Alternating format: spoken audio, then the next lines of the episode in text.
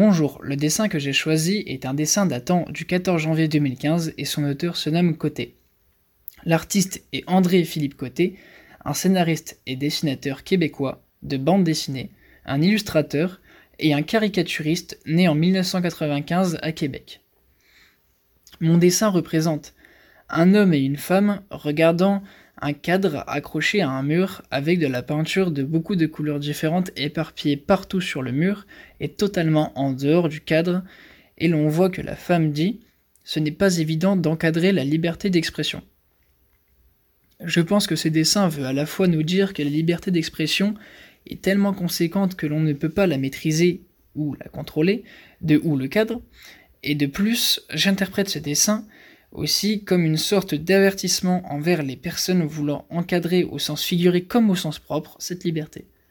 Je pense aussi que la présence de beaucoup de couleurs différentes représente la variété des différents sujets sur lesquels on peut s'exprimer et que cette liberté s'applique à tous les sujets et pas à un seul en particulier.